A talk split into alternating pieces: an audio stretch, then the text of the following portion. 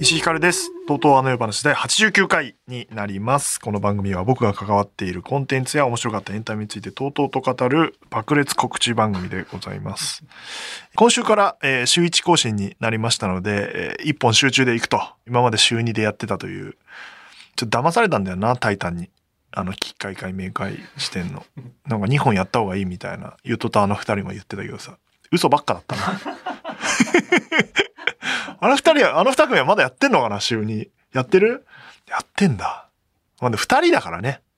え一人になったから。それは週一になるんだよ。無限まやかしもそうよ。二人いるから、週二以上はできるんですけど、僕も1.5人だったんで、今まで。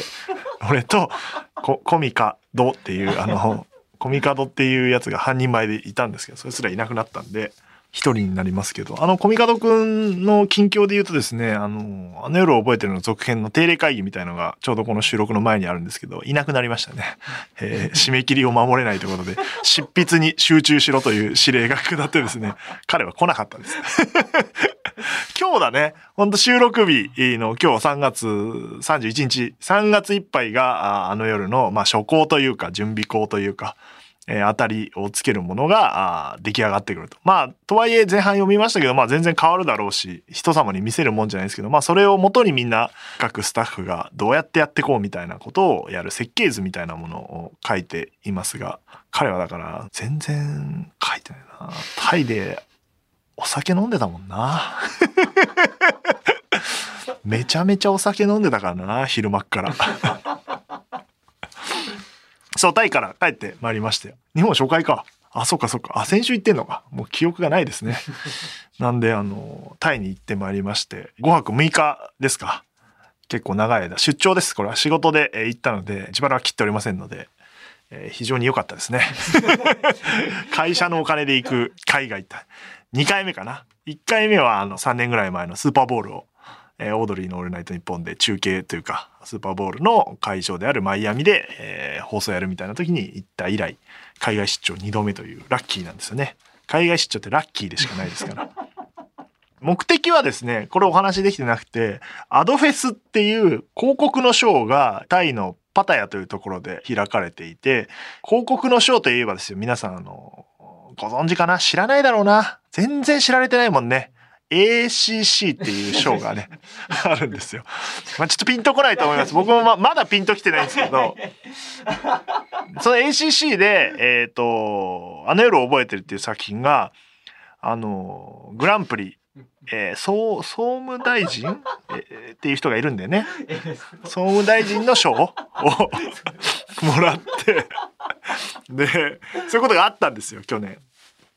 で、えっ、と、その ACC の審査員一緒にやってた、あの、関龍太郎さんっていう、う元電通で広告の賞を死ぬほど取ってる人がいて、で、辞めて Google に、えー引っ張られるっていう鬼のような プロフィールの人がいて、で、その人が、あの夜 ACC 取ってすごいんで、アドベスとか海外の賞出しましょう、取れるんでって言われて、本当っすか？っつって。で、わけもわからず、準備始めて、で、大変なんですよ、あれ、ああいう広告のショーって。ACC もそうなんですけど、動画とかエントリーシートみたいのを作るんですけど、それだけで大変なんですけど、海外なんで英語で全部やんなきゃいけなくて、で、僕は当然英語できないんで、あの、早々に離脱して、頑張ってしか言わなくなったんですけど、それをノーミーツの小野寺君中心に。ノーミーツの小野寺君は元博報堂なんで、そういうショーのこともよく分かったけど、まあ海外初めてっていうことで英語も詳しい人に聞いて。で、関さんっていうのが英語ペラペラなんですよ。ニューヨーク大学出身とかで、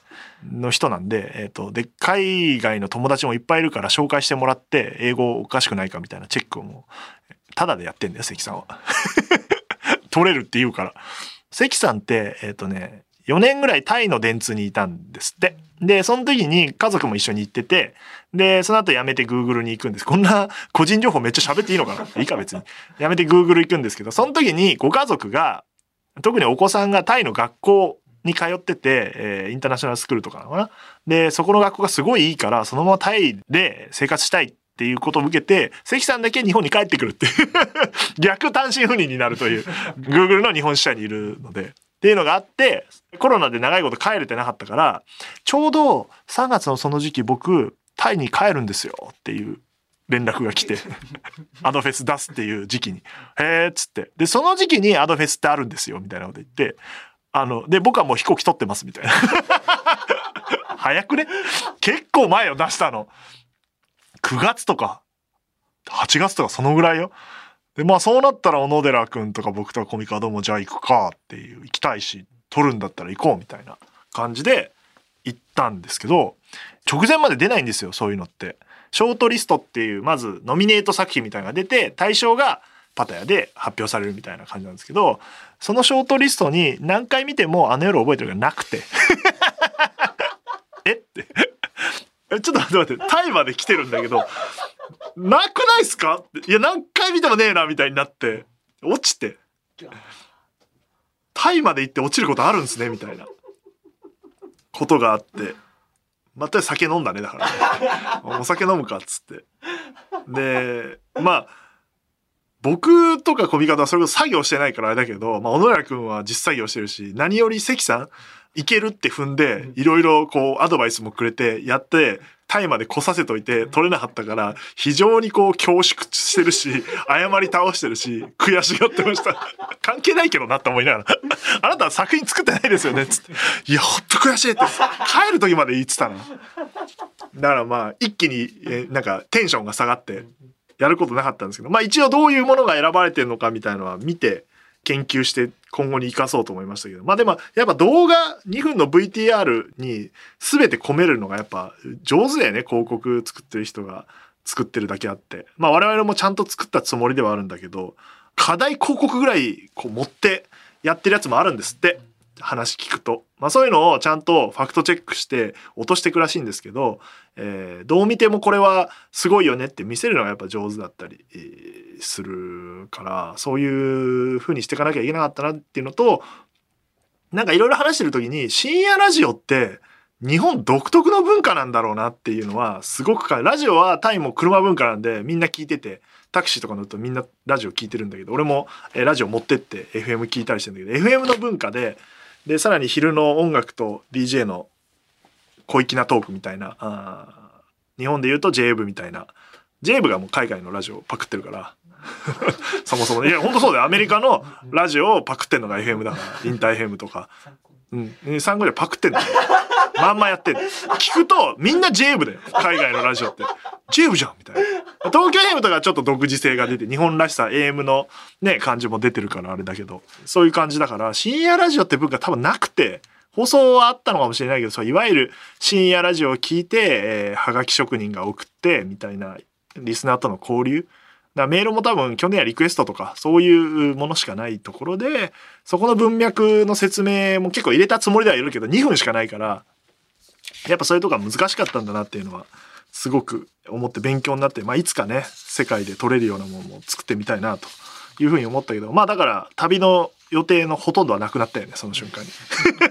やることなくまあだからアドフェス来てるこっちから来てる電通の方とか箱本の方とかあるいはなんか制作会社の方とかリクルートの人とかもあったかな。なんかいろんな人を紹介してもらって交流もしたんですけどまああのそうだね。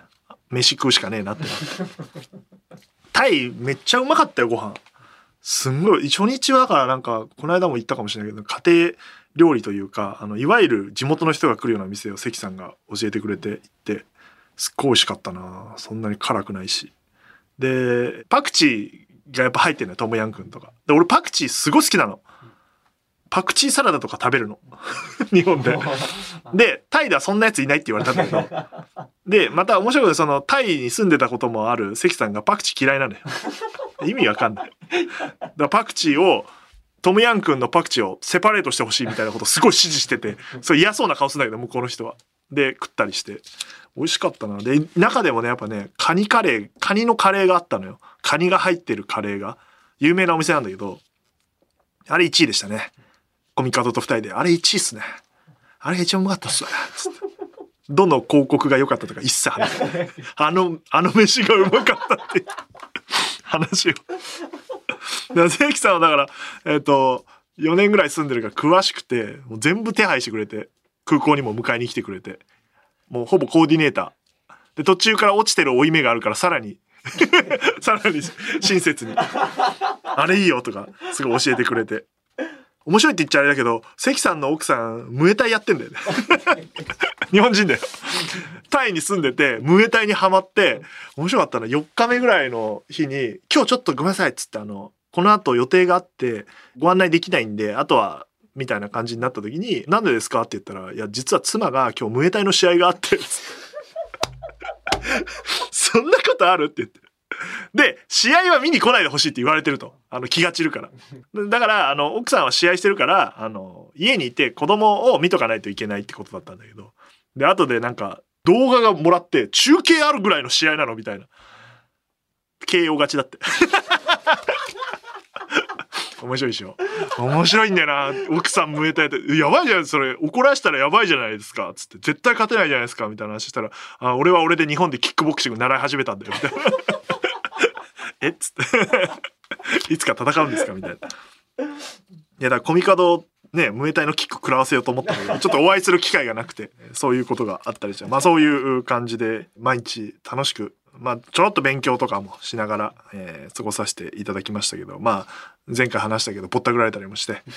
で、そんな感じで最終日の1日前、だその日、バンコクに戻ってきて、パタヤにずっといたんですけど、バンコクに戻ってきて、翌日帰るから、空港の近くのホテルを取っていて、そこで関さんとお別れしたのよ。要は、この後試合があるからっていうことで。なんだ試合があるからって。で、エラワンっていうとこに行って、そこに、あの、ものすごい高層ビルが立ってる真ん中に急に何て言うんだろう神社みたいな日本でいうとこのあのみんなが参拝してるような空間が急にポーってあってそこにすっごい人いて観光客が。でそれ有名なとこで、えの芸能の神様とか商売の神様とか、えー、いろんな神様が祀られてるから、まあ、一応我々もお参りしてさ彼はなんか芸能の神様にっつって「いや僕は商売の神様に」みたいな「うまくいきますようにあの夜2が東京ドーム生まれますように」みたいなことをやってで関さんとお別れみたいな。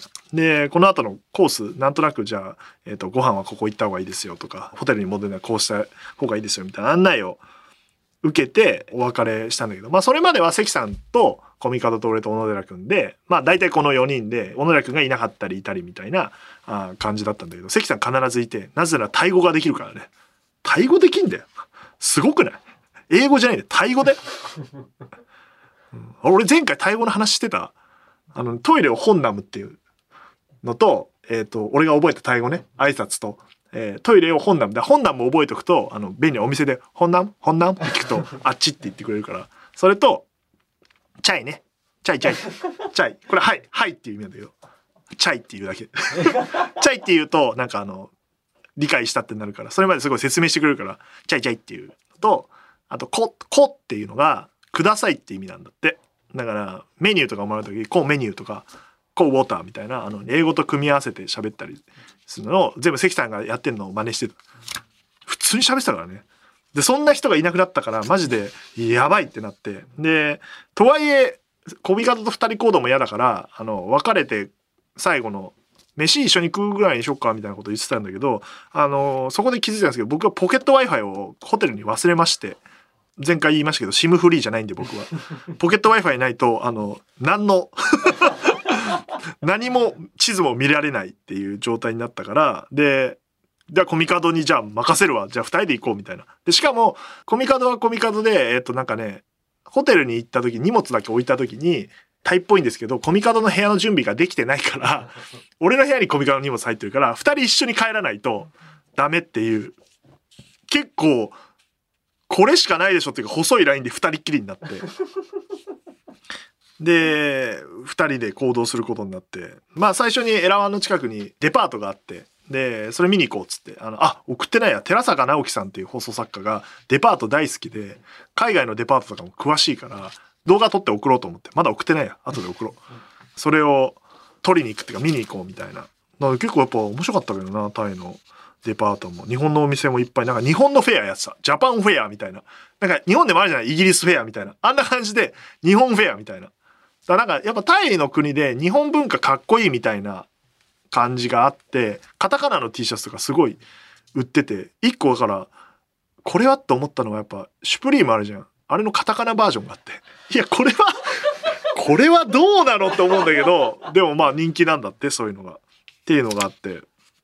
でまああとタイで印象的なのはえー、そういうすんごい高層ビルバンコクもそうなんだけどビルもあるんだけどちょっと100メートルぐらい外れるともうなんかゴミが散乱してたりとか路上生活者の方がいたりとかあそういう感じその貧富の差が激しくてすごいハリボテの国みたいなことを関さんがよく言っててものすごい見た目上綺麗にしてんだけど裏側行くともう現実がすごいあるみたいなところはすごい感じた気がする。あとなんか人がね明るいの。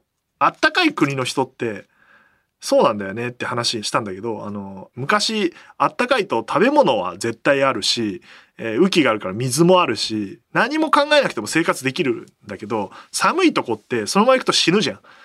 食い物ないし。部屋とかちゃんと完璧にしないと凍え死ぬし。なんかその辺で楽天的なんだろうなあったかい国の人ってすごい思った。みんなニコニコしてんの、まあ、騙してくんだけど。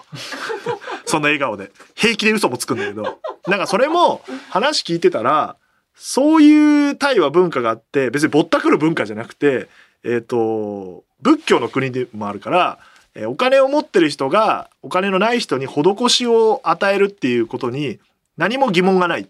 で受け取る側もそれをなんだろうちょっとなんかなんでだろうせせこましい気持ちというかいやもらっちゃってすいませんみたいのもない。あのもらって当然みたいな。与えて当然みたいな文化だからそういう観光客ってお金持ってるからそこから多く取るってことは普通でしょっていう文化らしくてあそれで納得した。あなそれで何の悪気もないわけ。その俺たちっていうか日本人からお金を多く取ることそれで結構納得しちゃって別に怒る気にもなんなかったんだけど、まあ、そういう国だったなみたいなとこがあってでまあそんな話しながら、えー、うろうろしてご飯食べ行くかって言ってでご飯食べる場所お店ね教えてもらったお店が遠いからタクシーで行かないといけないのよ。でグラブっていうアプリがあって、まあ、いわゆるウーバーみたいな。ウーバーとか、日本で言うとディディとか、タクシーアプリの GO とか、そういう感じで、えっと、場所を指定するとそこからそこまでルートが確定して、料金も確定して、で、迎えに来てくれるっていう。で、これ何がいいって喋らなくていいのよ。ここに行ってほしいとか。そういうの言わなくていいから、アプリで呼んで乗った瞬間にもう目的地まで行けるっていう非常に便利なえー、アプリなんだけど、私は今電波を持ってませんので、呼べないから、コミカド頼りになるから、で、そうしようってなって。で、ちなみに、タイのタクシーすっごいいっぱい走ってんだけど、えっ、ー、と、交渉なのよ。もちろんメーター使ってくれることもあるんだけど、えー、交渉して、いくらでここまで行ってくれ。えー、いや、いくらだ。じゃあここにしようみたいな交渉文化だから、あの、日本人がやるとやっぱりぼったくりというか割高になるんだよ。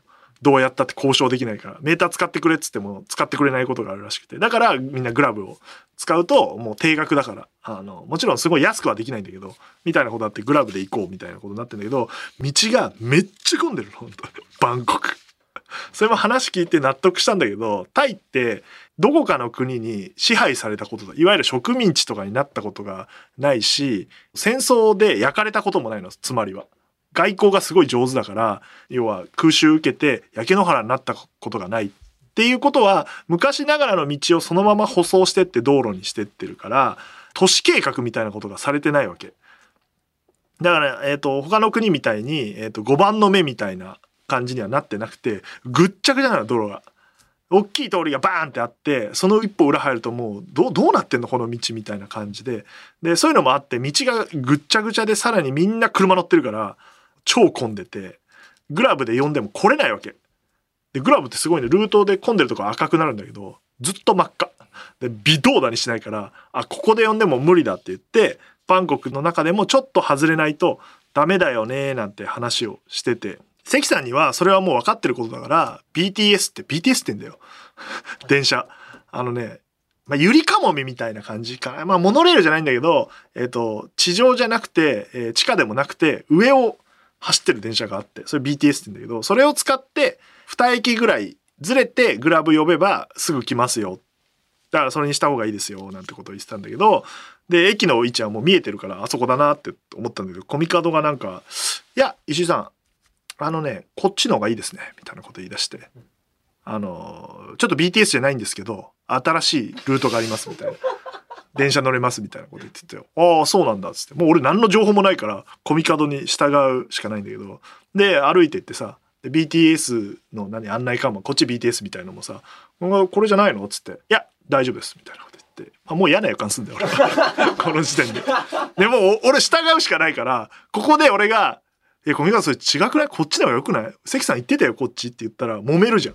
でそれで俺が言ってた方が違ってた場合今後もう何も意見できなくなるから 一回言うことを聞こうと思って。でめちゃくちゃ暑いからね。35度とかの中2人でテクテク歩いてって。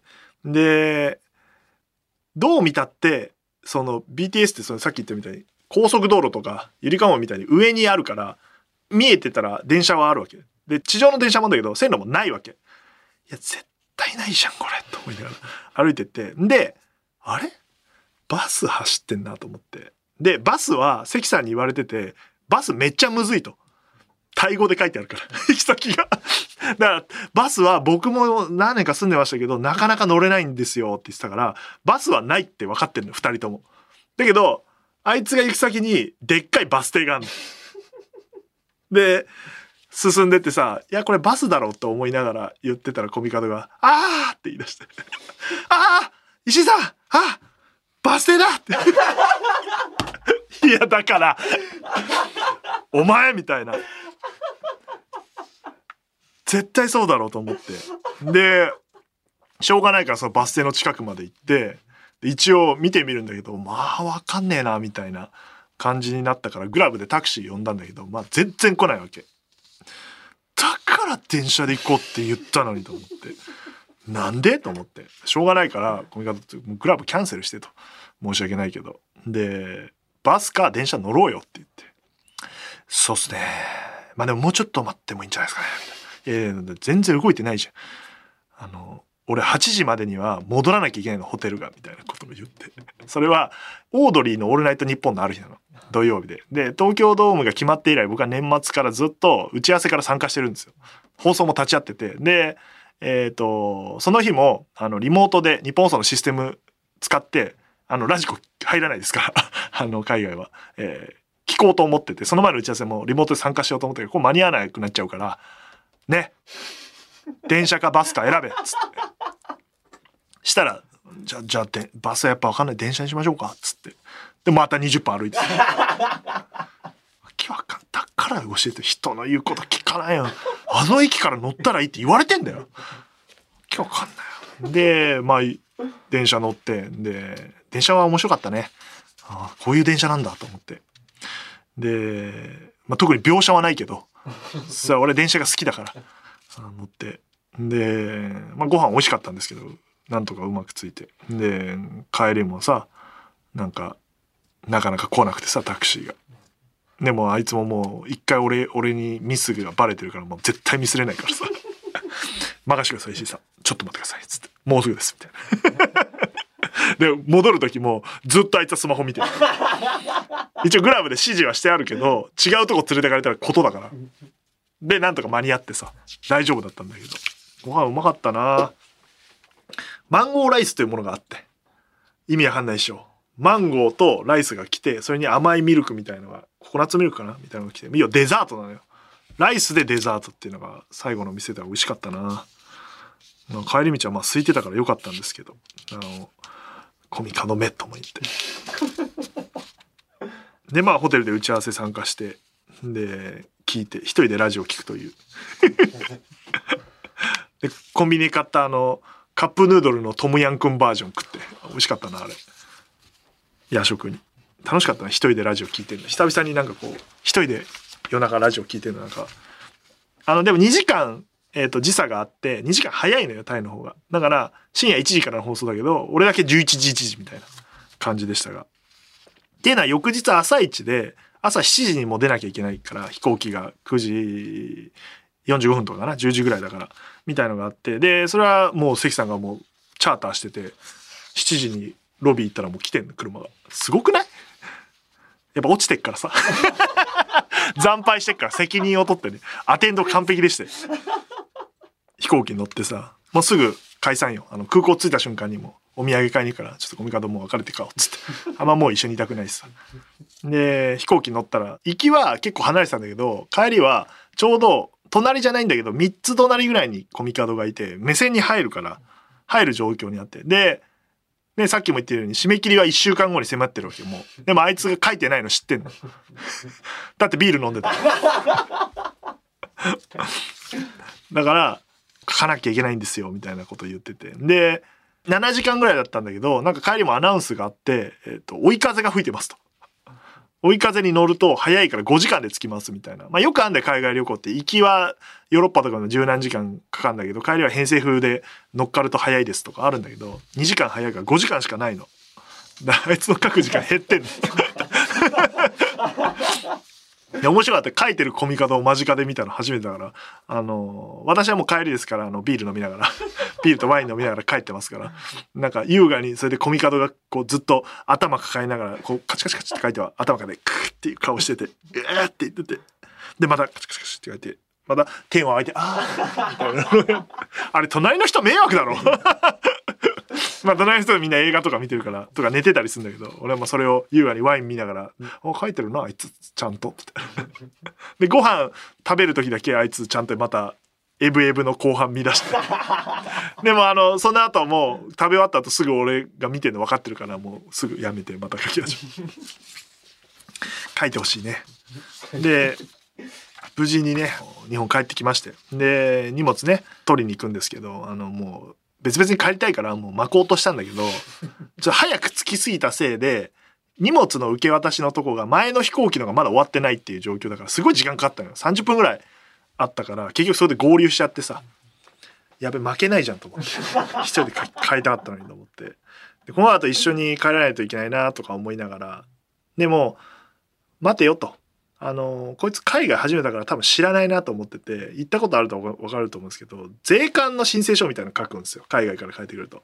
黄色い紙ね。今電子でもできるらしいんですけど絶対こいつ書いてないなと思って。であの飛行機なんて配ってくれるのよ。CA さんが。でそれもう書いてんだけど俺は。だからまあただあの黙っといてそれは。すごい待ってたね。30分ぐらいまさかいくらでも書く時間。あれ、まあ、目の前なんで書くとこ。あいつこいつ気づいてないなと思いながら。で荷物がお互い出てきたとこでじゃあ帰るかっつって。で税関の方行って。時にコミカド君君は税関の申請書書いたのかい？って聞いたら何ですかそれは？って言って。ああそこで書くんだよって言って。えそんなのあるんですね。ありがとうございます。って言って書きに行った隙に俺はさーって税関通って。LINE で「お疲れした」っつって。巻いてやったよ。もういいよ帰りまであいつ一緒にいるの嫌だよもう。っていうことがあって。まあ総じて楽しかったですね。うん。先にもう帰りたかったから、うん、ありがとうございました。ではメールを読んでいきます。偽名ムックはタイ語で真珠。あえそうなの？先日タイでの収録会なかなかゆったりした世界観でいつになく穏やかでした。題名がタイ語で書いてあったので聞く前からワクワクしてました。私は学生時代にタイ語の勉強をしてバンコクに留学していたので題名を読めました。あの夜の話ですよね。あの世話ってことだよね要はね。あそういうことなんだ。俺もよく分かってないですけど。なんかあれ読めないよね。あれタイ語どうやって読むんだろうみたいのはその4年住んでた関さんも全然読めないっつってて。喋れるんだけど読めないって言ってたあれ、暗号だもんね。だからさ、帰ってきて生産があんのよ、出張費の。出張してかかった経費の。で、英語のとこはいいんだけど、タイ語のやつマジで これ、なんだっけな、この領収書みたいなことになった。で、チラッと、あ、これセブンイレブンだ、みたいな。セブンイレブンの領収書だ。いい、いい、いい、その、キューバーツのお水とか、いい、生産とかいいと思って。無駄な時間だったな、あれ。あ、そうなんだ。タイ語ね。そうそう。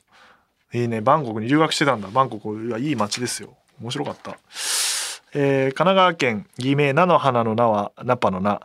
WBC の準決勝とかぶった出国時ですが、あの歴史的な決勝戦は現地で見れましたでしょうか？試合が気になる石井さんと興味がなさそうなコミカドさんの対比もあれば聞きたいです。あー、僕も興味ないですよ。えっと、一試合も、てか一秒も試合見てないです、WBC 今回。もう一個ニュースすら見てないな。誰が活躍してたの？お大谷でしょ？でも大谷が頑張ってたみたいな話は聞いてます。あとヌートバーね。ヌートバーがいたっていうのも知ってます。で準決勝の結果はなんか周りが見てたから見ててあそうなんだまあ結果ぐらいは見てましたけどで決勝がいつだったかも知らないですけどでも俺はもうその準決勝が終わってタイ着いた時にそれこそみんなで飯食ってる時に WBC の話がちょっと出た時に俺はもう優勝するって知ってるからって話をしてどういうことですかみたいな なって。じゃああの日本ってサッカーで言ったらブラジルでしょ？サッカーで言ったら日本って。あの分かりづらいと思うけど。フランスでもいいよ、まあ、めっちゃ強いってことでしょ？優勝候補ナンバーワンなわけじゃん。で楽勝だったわけじゃん予選は。で準決でメキシコにちょっと苦戦したわけでしょ？これ一番いいんだから。そういう試合を経るとチームって一致団結するから。あの、それは楽勝で上がってって決勝でいきなり接戦になったら、精神的にダメな選手が出ちゃうけど、ピリッとしたから、絶対勝つって分かってんだから、見なくてもいい。勝ったでしょ？俺言ってたもんだって。決勝前に勝つって。いや、そんなわけないっすよ、みたいなことを関さんとかと話したけど、いや、でも、勝つんですけど、知ってんだからって。ほら、勝った。だから見る意味ないんで。見てないです。コミカドが興味あるかどうかすら知らないです。でもコミカドはちょっと準決勝で興味あってたけどね。あいつが言い出して、あ、今 WBC やってんすね、みたいな。え、そうなの？みたいな。優勝おめでとうございます。取ってつけたかのような。だから東京ドームにね、放送した時 WBC の直後だからみんなその感じなのよ。いや、WBC やってたもんな、ここで、みたいな。俺見てないからさ。全然、そこの感動はない。偽名、佐藤のくず餅。偶然ですが、私も社員旅行で2月にタイに行ってきました。バンコクに滞在しながら、ガパオやパッタイなどの美味しいタイ料理を食べたり、シンハー、タイガーなど様々なタイビールをたしなんだり、600バーツで120分も受けられるタイマッサージで体をほぐしたり、とにかく最高でした。あ、これぼったくられてますよ。うん、400バーツぐらいですよ。60分200バーツなんで、600バーツはちょっと高いですけど、まあまあフルコースだったのかもしれないですけど、600バーツって2000円ちょっとですね。安い安いよ。めちゃめちゃ、だからさっき9バーツの水って36円とかだからね。636円だから。30円とかだから水が。そしてこれも偶然ですが、私もバンコク滞在中に誕生日を迎えました。僕は帰ってきてからですよ。私の会社では誕生日を迎えた人間を毎年サプライズで祝うという文化がありまして、なんと今回は様々な国から来た観光客が乗り込み、ビュッフェスタイルできらびやかな料理が提供され、中央では女性シンガーが歌を歌い、クルーズ船内の客を盛り上げていると。そんな、浮かれパリピクルーズ船の中でそのサプライズは実行されました。すごいじゃないですか。船内の音楽が止まり、さっきまで歌を歌っていたシンガーが私の名前を呼びながら近づき、大きなホールケーキが目の前に。そのタイミングで、いわゆるバースデーソングが船内に流れ、お客さんからも拍手が。ここまでは良かったのです。確かに。いいよね。それからしばらく音楽が流れる中、食事をとる元の時間が過ぎていたのですが、突然大音量でカンナムスタイルが流れ始めました。懐かしいな、カンナムスタイル。すると、中央にいた女性シンガーが、名前を呼びながら私の元に近づき手招き。いやいやいやいやと思ったのですが、お酒も入っている周りの同僚も、船内の乗客も煽ってきて、これで嫌です、行きませんわ、空気悪くなるか、と思い、泣く泣く中央へ向かいました。でも中央で何をするんだろうかと思った矢先、女性シンガーは中央で踊り始め、私にも踊れとの合図。嘘だろと思いましたが、乗客のテンションも上がっていて、踊らざるを得ない状況に。カンナムスタイルの振りなんて覚えていないので、何かダンスを出さなきゃと思い、とっさに出たのが、ジョイマンダンスでした。そのまま船内を練り歩いたところ、会場の海外の乗客に大受け、なんとかその場をしのぎました。これから多くのイベントが控え多忙な石井さんもし時間ができたら浮かれパリピクルーズ船でジョイマンダンスをおすすめします、えー、恥ずかしさで疲れも何も感じられない人間になります。ジョイマンダンスってあれか。ヒーゴーか。よくとっさに出たねそれ。カンナムスタイルってどういうダンスだったっけ？なんか全然覚えてないななんで今カンナムスタイルなんだろうねアジアだからかななんかえっ、ー、と多分この方はバンコクだからですけど僕はパタヤにいてでパタヤの海の奥にえー、っとね、バラティエ？わかる？バラティエって。あの、サンジがいた戦場レストランね。みたいなのがあった。遠く、遠くっていうか、ちょっと沖の方に、いや、あれは船なのかっていうのが2個ぐらいあって光ってる戦場レストランみたいのがあって、ちょっと行きたかったけど、どうやって行ったらいいか分かんないから行けなかったんだけど、そういうとこはあるだろうね。浮かれた海外の人いっぱいいたよ。観光地だからね、タイって。観光国だからパタヤとかもいいじゃないいい思い出じゃないですか全然俺の誕生日のそのお祝いのされ方聞いてたでしょコミカドの 残内スタッフに言われてちなみにあれ本当に俺荷物になるからあいつに一回もう自分で持って帰ってって言って 以降もらってないです。知らないです今どこにあるのか埼玉県ラジオネーム夜風のベランダ。オードリーのオールナイトニッポン内での発言や行動がキーワードになりそうな演出は現時点でありますか？また予習した方がいい出来事はありますか？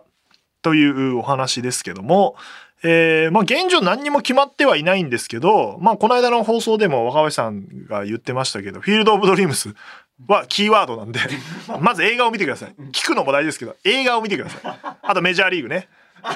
ワイルドシングを聞いて、ワンですね。メジャーリーグで。で、ピッチャーがあの、黒縁メガネのピッチャーが、メガネかけるとコントロール良くなるんだよ。で、ワイドシングと曲とともに出てくるシーンを春日さんがやりたいって言ったから、まあやるんじゃない？わかんないけど、まだ決まってないけど。トウモロコシ畑って何回も言ってるから、そこは押さえといた方がいいのと、あとは、あれですね、日本武道館ライブの DVD を見るといいですよ。それであの、10年分はおさらいできるんで。で、残り5年はコツコツ聞いてください。いろんなキーワード出てると思うので。っていうことですが、あの、リトルトゥースという言葉はね、覚えてくださいね。はい。予習というか、まあ予習、あとはオールナイトニッポンジャムに、ね、上がってますから、聞いていただければと思います。はい。では、えー、コーナーに行きましょう。時間ができたらこれやりましょう。こんなコーナー名あんの？ひねれよ。えー、忙しくて Google カレンダーがカラフルになっている石井にこれから待っている楽しそうなことを送ってきてもらいます。あるのかいタイより楽しいことなんて。相当楽しかったですよ。ビールに氷入れるんだから。もう関係ないか。偽名ポッポ。石井さん時間ができたらキャンプしましょう。めんどくさい？大丈夫です。大きなテントやベッドもある。グランピングですじゃあグランピングしましょうじゃねえかよ。あこのワンタン。遠くまで行かなくてもお隣の千葉県にもグランピングできる場所があります。テント設営も買い出しも必要なし。美味しい食材を用意してもらってパチパチはぜる火を眺めたり川のせせらぎを聞いたり目の前が海なんてのもいいですね、えー、スマホや PC をしばし忘れてデジタルデトックスしましょう。自然は癒されますよと。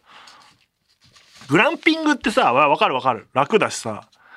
いいんだけどじゃあよくない？ホテルで。俺よくわかんないのはそのグランピングの良さ。キャンプの良さはまだわかる。でめんどくさいのも知ってる。俺子供の頃ボーイスカウト入っててキャンプ散々行かされてて大嫌いでなの。好きでもないのにキャンプ行かされる子供の気持ち。虫いっぱいいるしさトイレ汚いしさあのご飯自分たちで用意しろって言うしさ。昼間はなんかアスレチックとか山登らされたりいいこと一個もないんだから 子供のキャンプなんて。まあそれはいいんだけどかといってグランピングって俺いまいちわかんねえんだよな。自然なのか人工物なのかっていう難しいラインで。いやだったらちゃんとしたホテルでビュッフェ食いたいけどな。わかるけどね外で食う楽しさも。うん。難しいとこですね。グランピングテントは作れますよ。設営できるし火も起こせるし全部できるんですよ。やりたくない。だグランピングも嫌だ。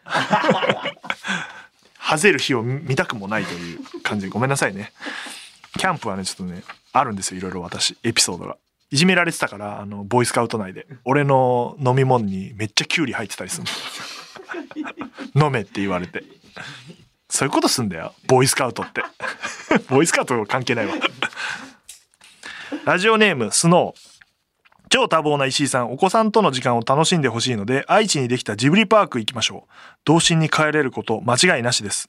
これは行きたいですよ、ジブリパーク。それはできるのを待ってますよ。本当に行きたいですから、チケットをね、ください。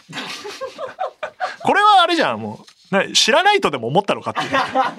ジブリパーク。それは、日本中全員知ってるからね。チケットをよこしなさいよ。行ってほしいなら。やりましょうって提案としては、ちょっと情報量としてはまだグランピングの方が分かりますよ。知らないでしょグランピングなんてって知ってるよ。知ってるやつしか来ないんだよな、このコーナー。うん、知った上でやってない理由があるんだから。お願いしますよ、皆さん。偽名御堂筋。石井さんの仕事が落ち着く気がしないので、仕事を楽にするとんでもない情報を手にしたので教えます。この前行った喫茶店で隣に座っていたチャラい兄ちゃんが大学生くらいの人を目の前に、いいか？仕事ってのは右脳と左脳でやるんだよ。右脳を使ってる間に左脳を休ませる。左脳を使ってる間に右脳を休ませる。そうやってやればいくらでも仕事なんてできるんだよ。と言っていました。石井さん、これです。この人の言うことを聞けばいくらでも仕事できますよ。僕も詳しく聞きたかったので、先ほどその人に20万ほど振り込みました。石井さんも一緒に講義を受けに行きませんか？そうなんだよ。右脳と左脳って使い分けられんだよ。俺できんで。俺やってるからいっぱい仕事できんだ俺大丈夫なのよ。聞いてき？聞いてき？御堂筋くん。あの、20万で。で、そのレポートを送ってくださいよ。僕あの使いますから、右脳と左脳。使い分けられるんですよ。あ、今佐野休んでんなって。今休ませられる？やってみる？今、今やってみる？佐野休んでるなってできるから。今、右脳だけで喋ってますよ。今。今、佐野だけです。目的がわからないメールでしたね。ありがとうございます。というわけで、時間ができたらやりましょう。時間ができるゴールデンウィークはちょっと時間あるんじゃないかな。だからゴールデンウィークに、えー人がいなさそうな隠れスポット。だジブリパークにゴールデンウィーク行くのはちょっとバカじゃない。それはアホじゃない。そんなあの、人がめっちゃいるとこに行くことないんだから。これ隠れスポットが欲しいわけですよ。とか家の中でとか、あの、誰もやってないようなことみたいのも、ちょっと、いただいて、ちょっと知ってる情報しか来なかったんで、知らないやつが欲しいんです。僕は。厳しいじゃないんだよ。厳しくなるでしょ、そんな。時間ないんだから。1個とか2個しかできないのに、なんでそれをグランピングに使わなきゃいけないんだ？右脳は休ませられるけどね。とうとうあの夜話ではあなたからのメールを募集しております。宛先はすべて小文字であの夜アットマークゲラドットファンです。番組内でメールを読まれた方にはこの番組のステッカーを差し上げますので、住所本名電話番号をお忘れなくお願いします。えー、ツイッターのハッシュタグはハッシュタグあの夜話夜だけ漢字であの夜話たくさんつぶやいてください。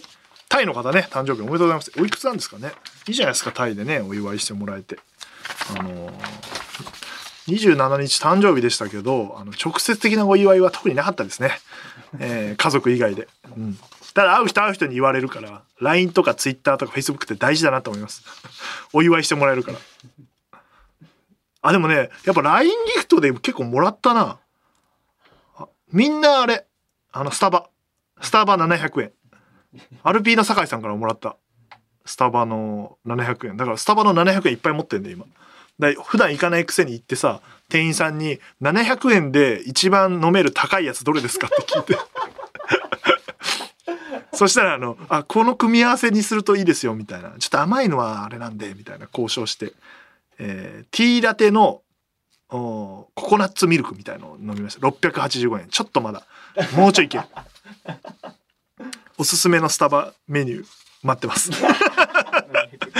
行かないから分かんないんだよね本当に。でブラックコーヒーはベンティーにしても500円ちょっとだから700円695円まで行きたいよね。えーでお知らせですよ皆さん。はいあの夜覚えてる公式ブルーレイ発売してます。アドフェスはね惨敗したけどえー面白いですからあの ACC っていう得体の知れない賞は取ってますから。続編の時に売らないとねっていうは思っております。続編は今作ってますよ。あの、コミカドくんが頭抱えながら書き終わってんだから、そろそろ書き終わってないとな。舞台明るいように出かけては、群馬でやる大千秋楽を控えているという感じですね。え予定枚数も終了してて、当日券も出るかちょっとわかんないなという感じでございます。前回の配信で、えーたくさんお話しさせていただいております。僕も結局行けてなくて、高崎、この日ね、えーご存知の方はいるかと思いますけど三四郎の「オールナイトニッポン」のファンクラブイベントがこの日なんですよ。だ僕のスケジュールを言うと、えー三四郎の「オールナイトニッポン」のファンクラブイベントを配信でやるんですけどそれに、えー立ち会って、えー途中で出て高崎に新幹線で向かって終演後に、えー皆さんにご挨拶していくという なんでこうなんのかね。はい。しょうがない。どっちも俺のスケジュールでは決めてないからね。で、オードリーのオールナイトニッポン東京ドーム開催決定しております。チケットを売り切れたらこの番組を終わらせるつもりで。終わってほしくない人はどうすればいいんだろうね。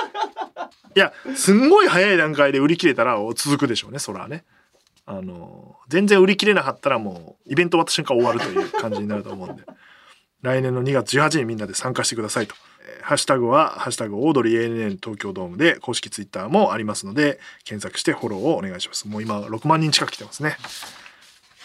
で、えー、 Creepy Nuts のオールナイトニッポンプレゼンツ日本語ラップ紹介ライブ2023 in 日比谷野音、えー、番組は無事終わりましたけども、イベントはあるよという。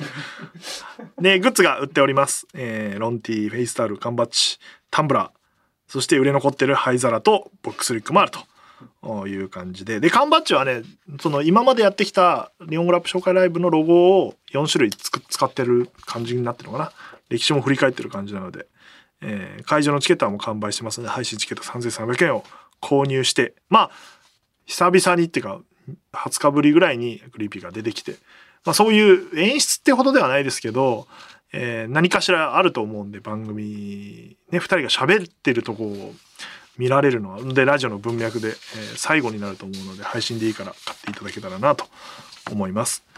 第4回ジャパンポッドキャストアワードの選考委員やりましたけども、えー、大賞をね佐藤と若林の3600が取りました。審査員なんですけども、まあ、審査はねできないから大賞番組のディレクターもやってると。こんな人いなかったですね。すごいですね。すごかったな。あ書籍よく働きよくサボる一流のサボリストの仕事術に、えー、1位の話も載ってるという感じですね。トップが佐久間さんという本が出てますのでぜひチェックしてください。はい。あ、これいつ配信 ?4 月4日？ってことはもう一個企画が発表になってます。3日の正午に発表になってるんですけど、アンダー25お笑いチャンピオンシップという、えー、企画が発表になっていて、で、えっ、ー、と、この企画はですね、えー、スラッシュパイルの片山さんという死ぬほどお笑いライブやってるおじさんがいるんですけど もともと、えー、吉本のマネージャーさんで、えー、山里さんとか極楽とんぼさんとか担当してて伝説のマネージャーと呼ばれてる人です。ねあの山里さんの本の中にも出てくる、えー、方が、えー、退所されてお笑いを盛り上げたいって言ってスラッシュパイルっていうライブ制作会社を自分で作って、えー、いろんなお笑いライブをやられててで僕らとも粒揃いっていうライブを一緒に、えー、キンキンやったりもしたんですけどその片山さんが懸命にねあのちょっとやりたいことがありましてみたいな。なんかあの、思わせぶりなメールで件名でちょっと相談があります。打ち合わせさせてくださいっつったのがもう1年ぐらい前かな。に来て、で、ズームで繋いで、繋いだなんかスライドみたいのを用意してて。今、お笑いに必要なものは何だと思いますか？みたいな。そういうスライド作ってて、で、クイズ形式になってて、で、1個目ですでに俺が、片山さんなんかめんどくさいんで、あの、普通に話した方がいいですかみたいな。いや、石井さん、そら、そらないですよみたいな。あの、このクイズめんどくさいんで、あの、何ですか？って言ったら、今、お笑いの若いスターが足りないんじゃないかと。それは、あの、年齢が若い、えー、スター。いわゆる芸歴5年だけど35歳とか、まあ年齢であれこれ言うのはあれなんですけど、えー、そういう方はいるけど、えー、M1 もね15年になったし、まあ、R1 も芸歴ついたけど、キングオブコントが芸歴制限ないから、えー、それだとやっぱり若い20代の1年目2年目の人って絶対勝てないんで、出てこれないんですよ。っていう話があって、まあ確かにそうですね、なんて話をしてて。で、そこを、えー、なんか注目を浴びさせてピックアップして、えー、スターにするみたいなことを笑い界は必要なんじゃないかな。特にライブシーンにおいてはそういうのが必要なんだみたいな熱いプレゼンを受けましてで25歳以下のお笑いのライブをやりたいと。賞レースを日本放送さんとやりたいですって。日本放送さんって実はお笑いの賞レースやってないじゃないですかって言われていやお笑い有楽町がありましてねっつって。あ確かにそれはありましたけども。ことがあってでお笑い有楽町はお笑い有楽町で今一個の形にはなってますがまあ賞レースっていうよりはコンテストというかちょっと住み分け難しいんですけど、えー、ネタとトークという感じですけど今回ネタ一本でやる、うん、いわゆる賞レースを作りたいということでアンダー25っていう、うん、読み方これで合ってたのかちょっとあれですけども25かもしれない。その辺まだすり合わせできてません。でアンダー25でいわゆる25歳以下の人の一番面白い人を決めようっていうものをサーキットから要は予選からやって、えー、決勝までやるっていうのを、えー、6月から9月ぐらいでやろうっていうのを実は着々と準備していてこれが僕が言えなかったやつの1個ですね。っていうのがあると。いうのを、まあ、僕はプロデューサーで片山さんもプロデューサーで、えー、タッグを組んでスラッシュパイルかける日本層でやると。商品がですね、えー、オールナイトニッポンの土曜日のゼロです。はい。